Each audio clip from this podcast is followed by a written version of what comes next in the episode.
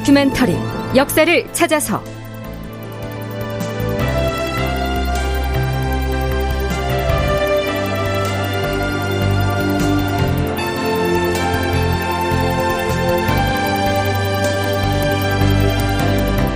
제 1122편. 조선에서 무시당한 누르아치의 국서. 극본 이상락 연출 황영선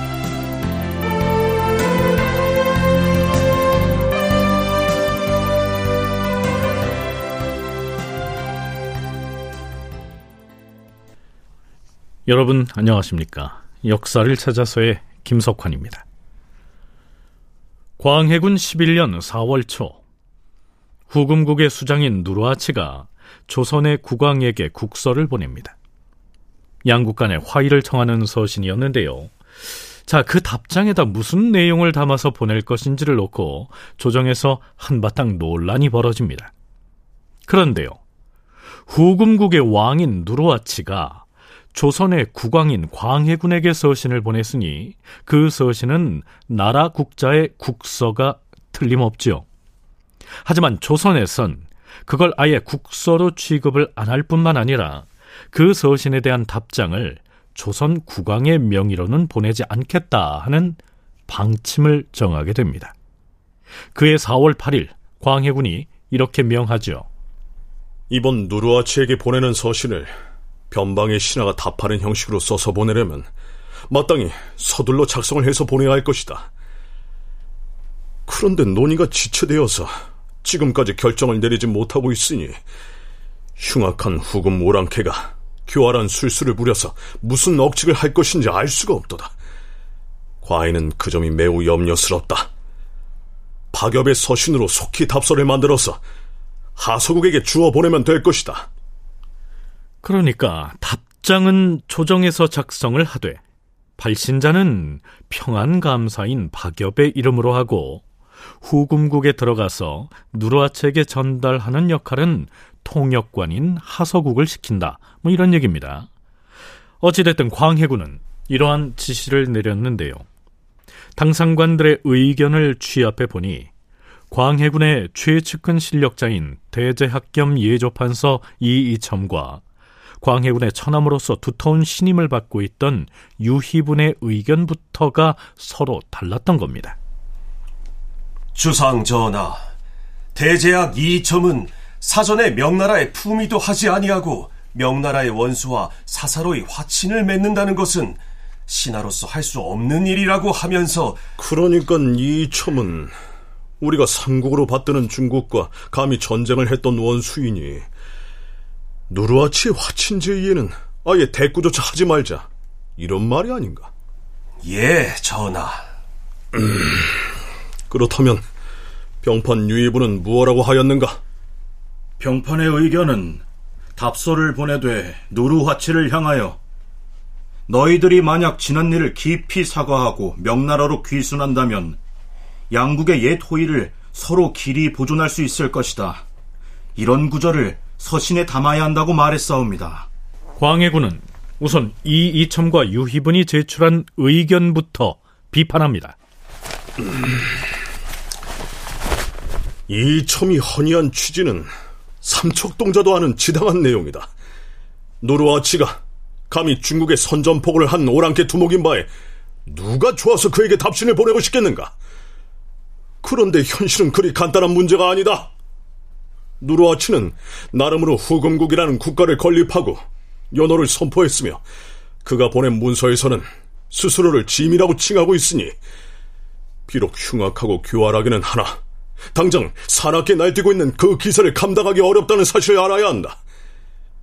그러므로 답서를 보내지 말라는 이첨의 헌의는 받아들일 수 없다. 네, 실제로 이 이첨은 당시의 현실을 제대로 읽지 못하고 있었지요. 그 시기에 누르아치의 위상을 생각하면 말입니다.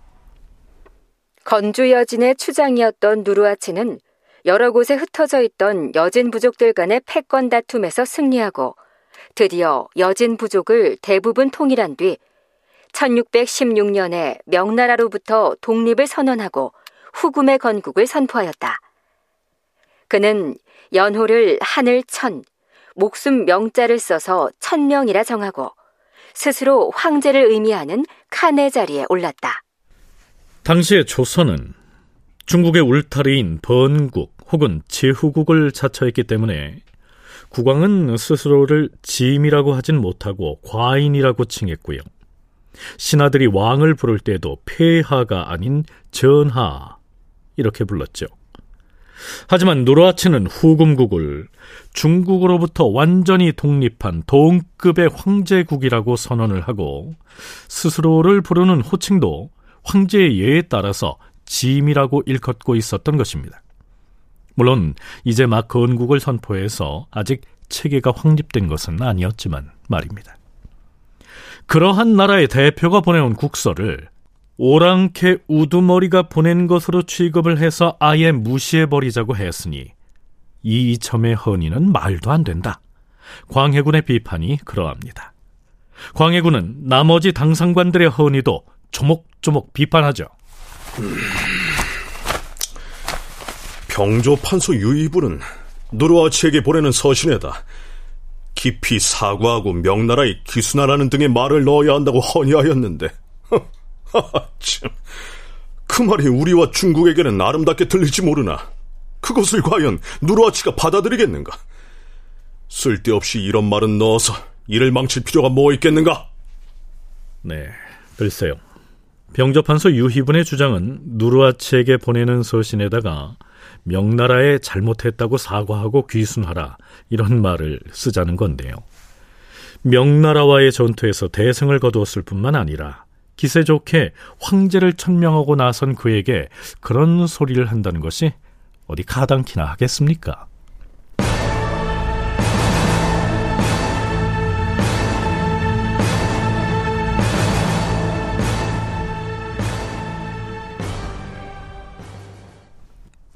자, 이렇게 누르하치에 대한 답장 발송이 지체되고 있는 사이에 누르하치가 또다시 사신을 보냅니다. 정응정을 보내놓고는 아무리 기다려도 소식이 없자 또 다른 사신을 압록강변의 만포 건너편으로 보내서 국서를 전해온 것이죠. 실록에는 그 내용이 자세히 실려 있진 않습니다. 다만 그 요지를 이렇게 요약하고 있죠. 천명 2년의 후금국의 간은 조선의 국왕에게 동요하노라. 우리가 중국에게 선전포고를 한 것은 우리가 중국에 대해서 품고 있는 일곱 가지의 큰 원한, 즉 칠종뇌한 때문이라는 사실은 이미 통지한 바 있다. 만일 조선의 국왕이 화의를 제안하는 우리의 청을 받아들인다면 우리는 조선과 더 이상 전쟁을 하지 아니하고 화치를 맺을 것이다. 이렇게 통보를 하고는 사신으로 하여금 압록강 중류의 조선군 군사 진지인 만포 맞은편 강가에다 초막을 치고는 답장을 줄 때까지 기다리게 합니다. 그 소식을 들은 광해군은 평안감사에게 이렇게 명하죠. 누르와치가 보낸 사신을 강 건너편의 허름한 초막에 오래 머물게 해서야 되겠는가? 그에게 강을 건너오게 해서 다정하게 접대하고 선물도 넉넉히 주도록 하라. 광해군 일기의 이 기사 뒤에는 짤막한 해설이 첨부돼 있습니다. 누르아치의 사신이 우리 국경 안으로 발을 들이기 시작한 것은 이때부터였다. 자, 그런데요. 이처럼 압록강을 사이에 두고 긴장이 고조되자 국경을 수비하고 있던 군사들 사이에 기강이 무너져서 도망자가 속출하게 됩니다. 어, 자네들 지금 초소를 지키지 않고 그 어디를 가는 길인가? 군인이 진보퉁이를 챙겨지고 나서다니? 에 자네 지금 초소에 돌아가봤자 군막에 아무도 없을 거야. 아니 그 초소를 버리고 다들 어디로 간단 말인가? 그 자네들 군법이 얼마나 무서운 법인지 몰라서 이러는가? 어? 군법으로 죽거나 오랑캐 철기병한테 맞아 죽거나 매한가지 아닌가? 어, 듣자니 지난번 싸움은 중국서 대군을 움직인다는 말만 믿고 압록강을 건너왔던 우리 군사가 그 만 몇천 명이나 일시에 몰상을 당했다지 않은가? 아이고, 오랑캐들이 기세를 몰아서 강을 건너 우리나라로 쳐들어올 것이란 소문이 바다하던데 자넨 아직 못 들었는가? 아니 그래도 상관의 명도 없이 어찌가 군관이나 장수들도 그 도망치는 병사들을 말릴 엄두를 못 내고 있는 형국이네. 저, 그럼 그 어디로들 가는 길인가? 어? 오랑캐들한테 금방 안 잡히려면 남쪽으로 가야지. 충청도나 전라도 쪽으로 내려가서 품이라도 팔면 굶어 죽게 하겠는가? 저 그럼 우린 가네.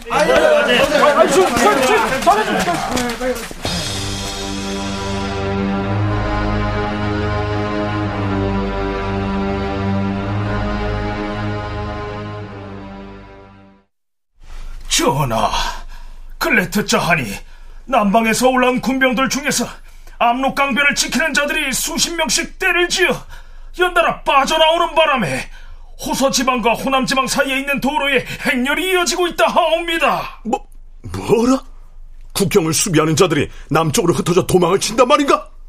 국경 수비를 관할하는 장수와 군관은 뭘 하고 있는 것인가?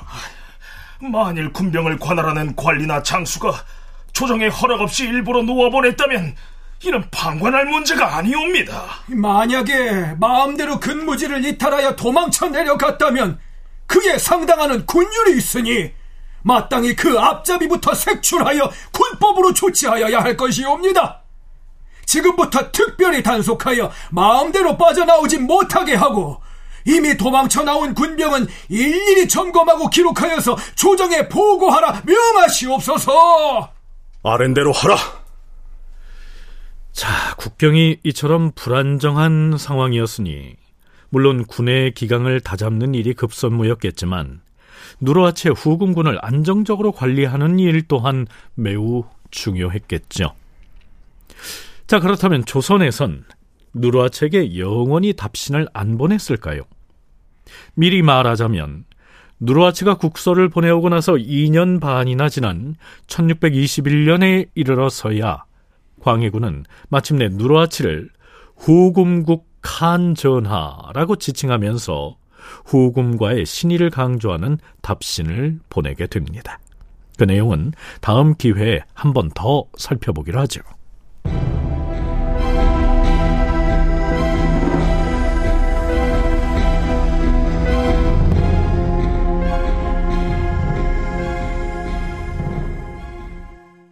자, 시간을 넉 달쯤 뒤로 건너 뛰어 보겠습니다. 광해군 11년 8월 초순. 물러거라! 황제표의 직서인 차관날이 행처이니라! 물러거라! 명나라 사신인 원혈룡 일행이 압록강을 건너 서울로 향합니다. 그는 명나라 황제가 광해군에게 내린 직서와 황제가 특별히 상으로 내리고 있는 은을 싣고서 보무도 당당하게 한양도성으로 입성을 하지요. 자, 그런데요. 압록강을 건넌 그 원현룡이라고 하는 차관은 이후의 행보가 매우 거만하고 불손하기까지 합니다. 서강대 계승범 교수는 조선시대 해외 파병과 한중 관계라고 하는 저서에서 그 배경을 이렇게 적고 있죠. 당시 명나라에서는 패전의 책임을 물어서 심화 전투를 총지휘했던 양호를 구속하고 그 대신 웅정필을 새 요동경량으로 임명할 즈음이었는데 원현용은 바로 웅정필의 부관이었다. 원차관은 압록강을 건너 조선 영내로 들어오면서부터 만나는 조선의 관리들에게 이런 얘기를 흘렸다. 우리 중국이 저 흉악한 후금 오랑캐가 저지른 만행을 용서하고 넘어갈 것 같은가? 그것은 어림도 없는 소리다. 이제 우리의 웅정필 대행께서 새로이 요동 경략을 맡으셨으니 머지않아 대군을 움직여서 겁없이 날뛰는 오랑캐 놈들을 도멸하고 말 것이다.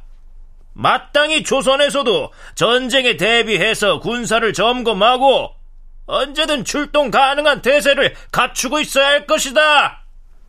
원현일용은 서울에 들어오고 나서도 조선에서 다시 군사를 징발할 수 있다는 의견을 거의 노골적으로 피력하고 다닙니다. 국왕인 광해군은 물론이고 조정의 대소신료들로서는 경악할 일이었죠. 만 오천여 명의 군병을 억지로다시피 동원해서 명나라군과 연합작전을 벌였다가 거의 전멸했던 것이 불과 몇 달 전인데 또다시 명나라 사신으로부터 출병의 얘기를 들었으니까 말이죠. 자, 그런데요. 나중에 그 내용을 자세히 들여다보겠지만 명나라 황제가 이 원혈룡이라고 하는 사람을 통해서 조선 국왕에게 보낸 직서에는 출병이니 뭐 파병이니 하는 표현 자체가 없었다는 겁니다. 그러니까 원혈룡이라는 이 사람이 황제의 칙서라고 하는 신분을 앞세워서 출병 얘기를 자의적으로 꺼낸 겁니다. 원혈룡이라는 이 칙사에 추가 파병 운운하는 발언을 조선에선 어떻게 생각했는지 고려대 한국사연구소 장정수 교수와 서강대 계승범 교수의 얘기 차례로 들어보시겠습니다. 광해군이 여기서 이제 또 문제 제기한 핵심은 뭐냐면 지가 뭔데 이런 겁니다. 네가 도대체 무슨 자격으로 우리한테 출병이라고 하는 거창한 요구를 해야 되냐나 이게 기본적으로 깔려 있는 거고요. 요동 아문 쪽에서 지시받고 보는 거죠. 지금 명나라 황제는 이번에도 이제 명조정과 요동 아문은 다른 입장이에요. 황제는 어쨌든 조선군 지금 뭐 만 명 죽었지 않습니까? 지금 달래야 돼요. 왜냐면 안 달래주면 얘네가 후금편이 자칫 돼버리기라도 하면 조선인들이야 그럴 절대 없다 하겠지만은 명은 100% 신뢰하지 않는다는 걸 계속 기억을 해야 됩니다. 그러니까 명 입장에서도 노심초사한 거죠. 이 위기의 상황에서 만약 조선마저 우리를 더 이상 안 돕게 되면 그래서 명 황제는 전사자들에 대한 은을 이제 지급을 하게 돼요. 그래서 전사자를 파악해라. 우리가 오늘날 피해자의 규모를 알게 된 이유도 그때 전사자를 파악해서 보고한 조선의 외교 문서가 남아있기 때문입니다. 지금 현재. 원현용이라는 사람은 굉장히 교활한 사람인 것 같아요. 그러니까 칙서를 가지고 와서 전달만 하면 자기 임무는 그거거든요. 그런데 칙서의 내용에도 없는 자기 임무를 벗어난 월권 행위를 하는데 쓸데없이 군대를 증발하고 내가 돌아갈 때 끌 데리고 가겠다. 이거는 뭐냐면은 자기가 스스로 공을 세우겠다는 거예요. 그러니까 아주 약삭 빠른 사람이고 교활한 사람이고 또 한 가지는 이렇게 슬슬 조선의 왕의 태도를 의심하는 정서가 있다는 말을 또 흘린단 말이에요. 이거는 그러니까 협상을 굉장히 잘하는 사람이라고 볼 수가 있겠죠. 근데 제가 보기에는 뭐냐면은 예나 지금이나 명나라에서 이렇게 칙서를 들고 오는 사람이 있으면 조선 내에서 분명히 그 사람한테 가서 조선의 정보를 주는 놈들이 있어요. 아마도 이 원혈룡이라고 하는 사신이 조선의 조정의 사정이나 군사 문제와 관련해서 누군가로부터 사전에 모종의 정보를 입수했기 때문에 조선 땅을 밟자마자 추가 파병 문제를 꺼낸 것이 아니겠느냐. 이러한 분석이지요. 물론 조선 조정, 특히 광해군의 입장은 추가 파병에 대해서 절대 불가였습니다. 비변사 당상들은 잘 들으라. 군사를 징발하여 보내는 일만은 오늘날 우리나라의 형편으로 볼 때 절대로 따르기 어려운 사안이다.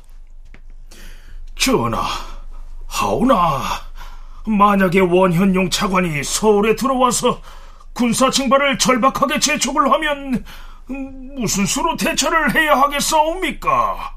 무슨 수를 특별히 동원할 필요가 뭐 있겠는가? 그저 사실대로 설명하는 것이 좋을 것이다.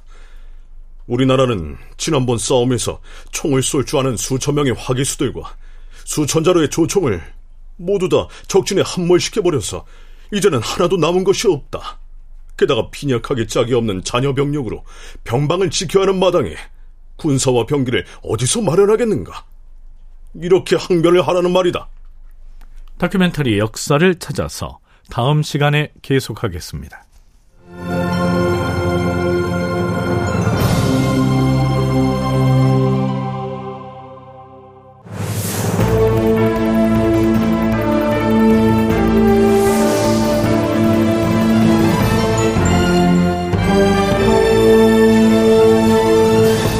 다큐멘터리 역사를 찾아서 제 1122편 조선에서 무시당한 누르아치의 국서 이상락극본 황영선 연출로 보내드렸습니다.